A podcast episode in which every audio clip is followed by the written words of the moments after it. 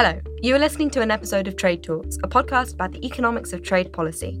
I'm Soumaya Keynes, the US Economics and Trade Editor for The Economist. And I'm Chad Bown, a senior fellow at the Peterson Institute for International Economics. This week, we're going to talk about Germany, Europe, the euro, and economic nationalism. We've brought in Jeromin Zettelmeyer.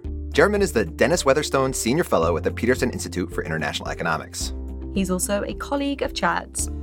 Jeromin is a macroeconomist, and he's a former Director General for Economic Policy at the German Federal Ministry of Economic Affairs and Energy. He was there from 2014 to 2016. Jeromin, hello. Great to be with you. Why did it take you three years? okay, awkward. Um, so I'm going to state some facts about the German economy. And then I'm going to ask you what we need to understand about the German economy to understand those facts. Okay. So, so fact one Germany imports goods and services worth around 40% of GDP. Fact two Germany exports goods and services worth around 47% of GDP. So that's a lot. The number for the US is about 12%. Fact three, related to facts one and two. In 2018, the difference between those two, Germany's trade surplus, was 7% of GDP. So, what's so special about the German economy that those numbers are so big? How did we get here? Right. So, there are two sort of sub facts in your facts, and you alluded to it already. So, one is the German economy is very open, trades a lot. And the other one, it has this very big surplus. So, the first fact is interesting, but perhaps not super out of the ordinary. So, there are many small open economies that trade a lot. I think, given its relative size, Germany might be extra open. But I don't think this is what people are particularly puzzled about. Now, the other fact is what really bothers people. So, where does this enormous current account surplus, this excess of exports over imports, come from? And the truth is, no one really knows. I don't really know. But there are some informed hypotheses one can talk about. And just to give you the bottom line, it's pretty easy to understand why the German uh, trade surplus and current account surplus grew so big. It hasn't always been so big. It basically grew enormously since the late 90s. What is really difficult to understand is why it is still so big. So why did it grow so big? What was Germany going through, you know, in the 90s in particular that may have triggered some of this? So, you know, Germany is an industrial economy. It's always exported quite a lot. It always had a bit of a surplus, which has to do with the fact that it saves a lot. So as a country, we tend to consume less than we produce, and that means that we have to export more than we import, or we end up exporting more than, than we import. Now, in the 90s, something extremely unusual happened, which was German unification. And German unification was bad for German competitiveness. So it brought in a whole bunch of people who were not very productive in the east of Germany at a very overvalued exchange rate. It also was sort of a very testing time for the public finances. And as a result, Germany ended up at the end of the 90s with quite strained public finances, with a deficit, and with a not so competitive uh, position. So the trade surplus in Germany actually disappeared briefly during the 1990s, which was historically unusual. At the same time, you have the euro come into being, which, you know, of course, politically is partly connected to German unification. So politically, in a sense, the euro is viewed as being the tit for tat to allow Germany unification to go forward. So Germany becoming a unified country again and hence more powerful, but at the same time giving up some sovereignty to the rest of Europe.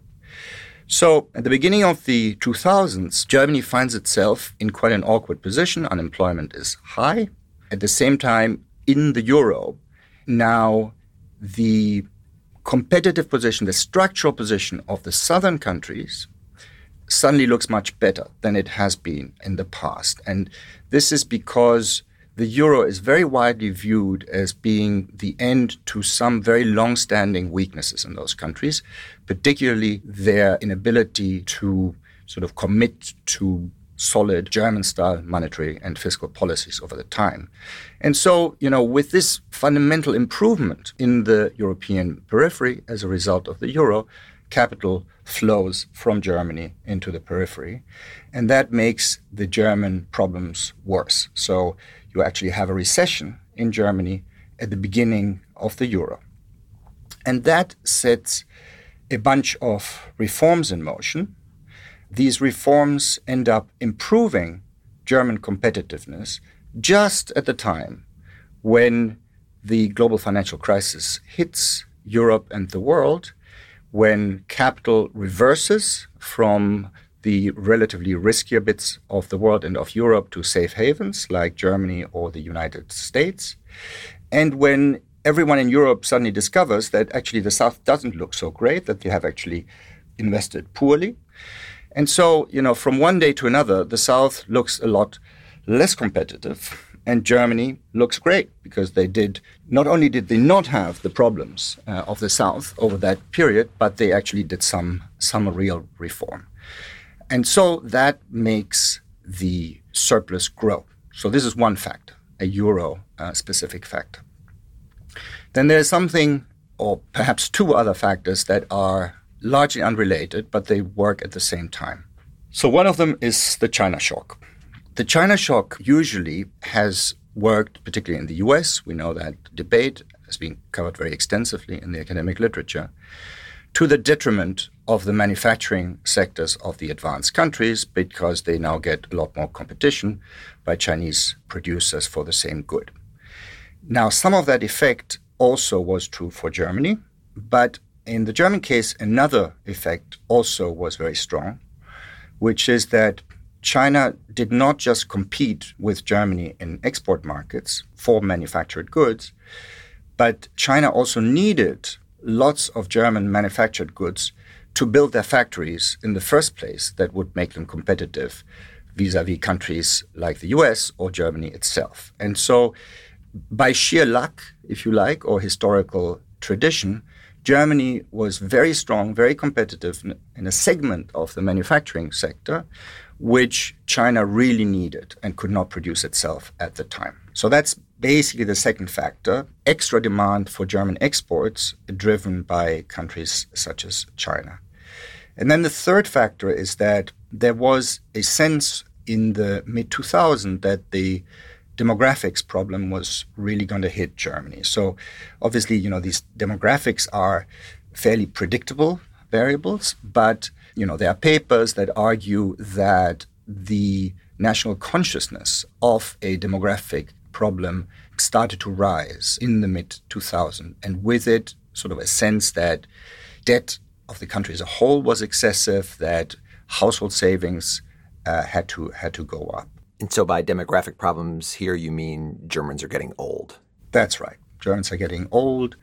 So, for all these three reasons, namely doing some reforms, having some of European partners lose competitiveness as a result of the euro, worries about demographics, about aging, and then this ambivalent effect of the China shock, which is good for some of our exports. For all of these reasons, and it's several reasons, right? There's no one answer. The surplus really, really starts to go up in the early 2000s, and then it continues to go up right into the late uh, 2000s. Can we talk about how to think about currency valuations in this context? So, some of the arguments you hear are uh, so, one, you know, the US dollar, the British pound were both overvalued, partly to do with reserve currency. You know, there are claims about currency manipulation with the Chinese buying lots of US dollar denominated assets. Meanwhile, in Europe, the euro is being, you know, held down for Germany. You know, if it was just the German currency on its own, it might have appreciated more. And so, because Germany is in this currency union with a bunch of other less competitive countries, its currency doesn't appreciate as much as it should. And that kind of gives it this little kick that the others don't have. What's the right way to think about that? So, as I said, the puzzle is why did the surplus not reverse at a time when capital started flowing back to Germany from the South when they had realized there was a demographic issue, but that wasn't going to keep driving up the surplus.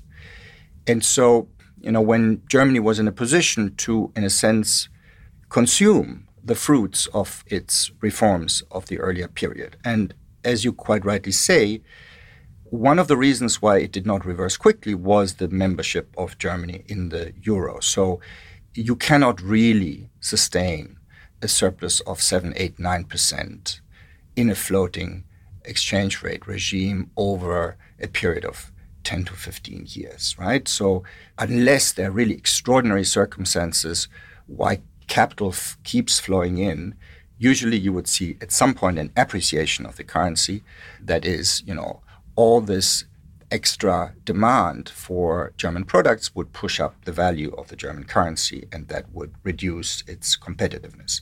Now, that effect by design wasn't there. And of course, the value of the euro as a whole was relatively depressed by the fact that the euro included countries that were not very competitive. So, in that sense, not only was Germany in a currency regime that made the value of its own goods stickier because it could not simply appreciate, but it happened to be in partnership with countries that were not doing that well. And so what came out was some kind of average exchange rate, and Germany was hyper competitive relative to that average. Now, the thing is that even that story is not enough to explain why the surplus remained so high and, in fact, kept growing until about 2015. And the reason is that at some point you would expect wages to react, or you would expect consumption to react, or investment to react. So think about it this way a current account or trade surplus is never just the result of superior export performance. All that superior export performance does is it gives you lots of resources to buy stuff, right? You sell abroad, you earn money, and you can afford more as a result. So the real puzzle is why Germany saved what it earned abroad rather than using it for investment or consumption. Why did Germany hold back so much?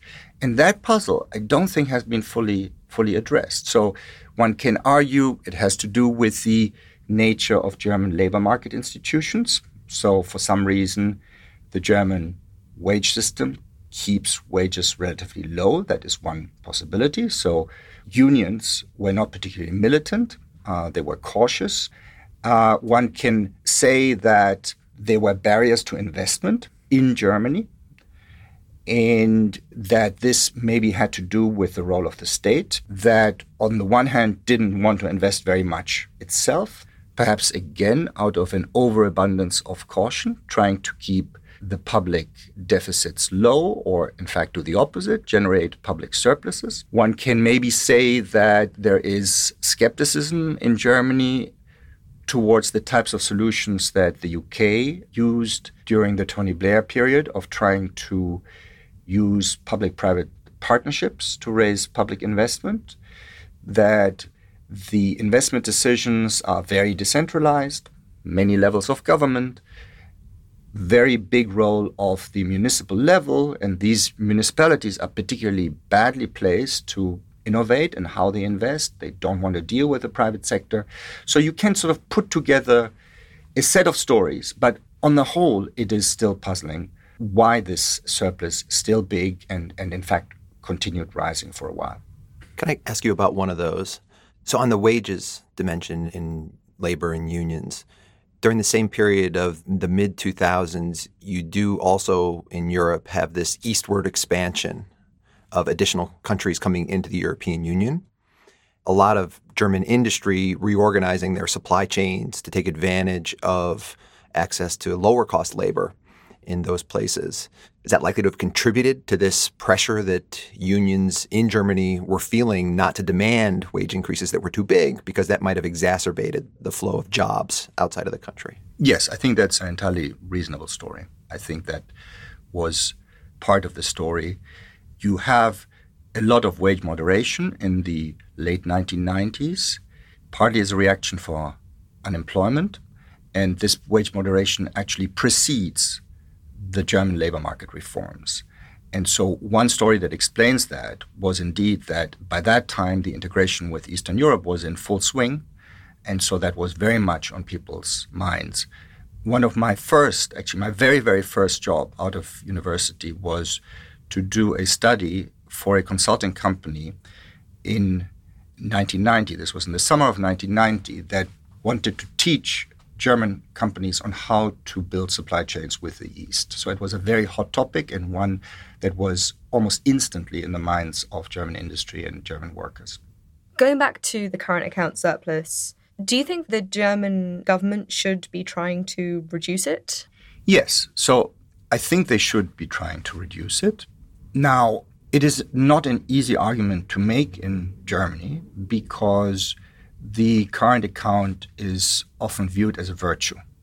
So traditionally, being good at exports from a German perspective was about equivalent to winning the World Cup. In fact, you know, regularly you got these headlines in the German press saying we are world champions of exports, right? We're the world's biggest exporter. This was cherished. And then you get this confusion that people sort of jump from exports to the current account without realizing there's a step in between, which is they're failing to import.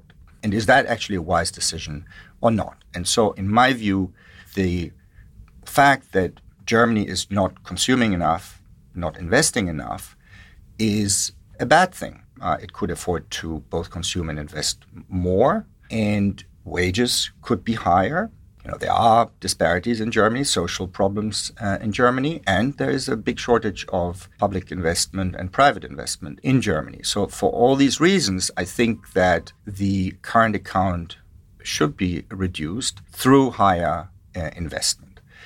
Now, the question is how you do that. And so, this was a question that I was actually tasked with when I was working for the German government. So, there was a recognition as of roughly 2013, that certainly investment in Germany was too low. For political reasons and maybe for reasons of national pride, it was usually not put in terms of our current account surplus is, is too high. Germans saying that would expose themselves to you know, accusations that they're doing something that targets the current account. And of course, this is what the Germans have always rejected. So the German standard answer to criticism of the current account has always been that, you know, the current account may be big, but there's nothing we are doing policy wise that makes it so big. It just happens to come out of the market system. And as a result, we are not responsible. This said, the current account surplus reflects this underinvestment, and the government could do a lot to improve that. So let's go to President Donald Trump now. Given the concerns about Germany's current account surplus, it sounds like there could be an intelligent criticism of German policy that the president could be making. I don't think he's making it, but what would that intelligent criticism be? What would the tweet say? That's probably the hardest question you have asked so far. Maybe let me first say that there is a very interesting analogy between the traditional German pride in its exports and President Trump's criticism of Germany. Both fundamentally economic nationalist positions and both really confuse the economics of what's going on. So, you know, if Germans are proud to be the export champions and view the current account surplus as a sign of national virility, strength, they do it because they think that it is the objective of economic policy to grab as big a share of international export markets as possible. And that's exactly the same that President Trump assumes. So they have completely the same mentality. And of course, that's not how we think about it as economists. That is a firm view, a corporate analogy, which is not good for countries because as a country, what you want to do is have as big and diverse a consumption basket as possible. So, yes, you want to export, you want to produce to you know, raise the resources that enable you to consume. But ultimately, that does not translate into a surplus. Of course, the German view is that the reason why Germany is so successful at exporting is because of its virtues, of its discipline. You know, it makes very good cars, spends a lot of research funds in the car industry. It is hardworking, it saves a lot, and all of these fundamentally good attributes. And so, you know, the German attitude is, why don't you do as we do? And you'll get the same results, which of course is not true because not everyone can have a surplus. But the potential downside is that someone might have the idea, well, actually, the reason why you have this big surplus and you do so well in export markets is not because you have these fantastically better technology or harder working staff or bigger discipline in consumption, but you're actually cheating in some way, right? And that is the line that President Trump has taken. And so on that one, I don't think he's right. So it is indeed difficult to accuse the Germans of very much except complacency except for the fact that they are not really convinced this is a problem that they should really be doing something about. It is very hard to accuse the Germans of having willfully contributed to this problem other than by staying uh, in the euro. So, back to your question, I think that short of appealing to Germany to exit the euro, which Trump could do, it would not be a very constructive tweet but it would be a logically defensible tweet. Indeed, George Soros, who Trump loves, of course, has appealed to Germany to do that a few years ago. Short of that tweet, I think the intelligent tweet would be for German public spending to be raised, uh, particularly on investment goods and maybe and that would also fit with you know the economic policy and ideology of the Trump administration. There could be a tweet that regulations should go down in Germany to invigorate private investment. This sounds like a brand new Twitter. um, yeah, I don't think I don't think the economists are going to be put in charge of, of President Donald Trump's Twitter feed anytime soon. How has the politics of, of trade, you know, we've been talking about exports as a virtue, but you know, in Germany, we've seen a kind of rise in economic nationalism. How has the politics of trade been changing in sort of the last decade or so? So, two factors are at play. One is that for about six or seven years, at more or less the same time when Germany returned, in a sense, as the economic champion of, of Europe, which it it had not been in the early 2000s, both as a result of the of the euro crisis that made it look better in relative terms, and as a result of economic reforms. When Germany returned as as the economic champion, there was an immediate sense that this will not necessarily last. One thing that German policymakers maybe cannot be accused of is they do not take for granted that Germany's competitive position will simply continue in the future. And so, you know, partly for the right reasons, partly for the wrong reasons, they asked, what can we do to make this uh, sustainable? So while Germany was doing extremely well in the sense of coming back to full employment, of having these record export numbers, of having a reasonable recovery in economic growth, there was the simultaneous sense that Germany is challenged on several fronts. One, that it is possibly in danger of getting technologically behind. And second, that it is very dependent on specific industries and in danger of losing those. And there are precedents for that in Germany. So Germany had a reasonable consumer electronics industry, which completely disappeared. It was wiped out by Japan. Germany tried to produce computers, and that didn't work. There was a company called Nixdorf at some point that was integrated into Siemens, and never really took off. And so the panic by German policymakers is that this might at some point happen to the few areas in which Germany, in their view, is still kind of the international champion. So that would be machine tools, other types of investment goods, the car industry, maybe the optical uh, industry. And then there's the sense, or maybe there's nothing left at that point. So that is one factor.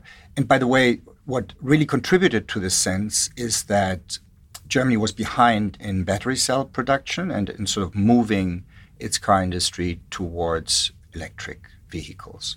So Tesla was viewed as a threat, probably still is, because it is the first American car in a German perspective, maybe with the exception of the Corvette, that you cannot dismiss as being kind of second rate, poorly manufactured, and looking ugly, right? So Tesla looks great, drives great, and it's way ahead. Sorry, I'm just gonna I'm just gonna stop you because Chad is quietly having hysterics over there in the corner. has Jerome just has has he just deeply everything he said is just about right. okay. So the emergence of the emergence of Tesla cut off the German anti-Americanism when it comes to cars at the knees, right? So you, you couldn't really argue with Tesla. So you have this sort of sense of insecurity the Americans are finally starting to learn how to build proper cars. At the same time, China is catching up super fast, and we don't really have industries that are, in a sense, ahead of everyone else. I mean, we have our fairly traditional industries. We never really got into IT in a, in a, in a big way, except for one or two software companies. We don't have a search engine platforms are completely dominated by the US. So there's sort of this general sense of, of growing panic almost that what we are witnessing right now is sort of the last moment of industrial prowess before it will disappear forever and then we will become an agrarian economy or something like that, or maybe a tourist destination, except our weather is not as nice as in the south of Europe.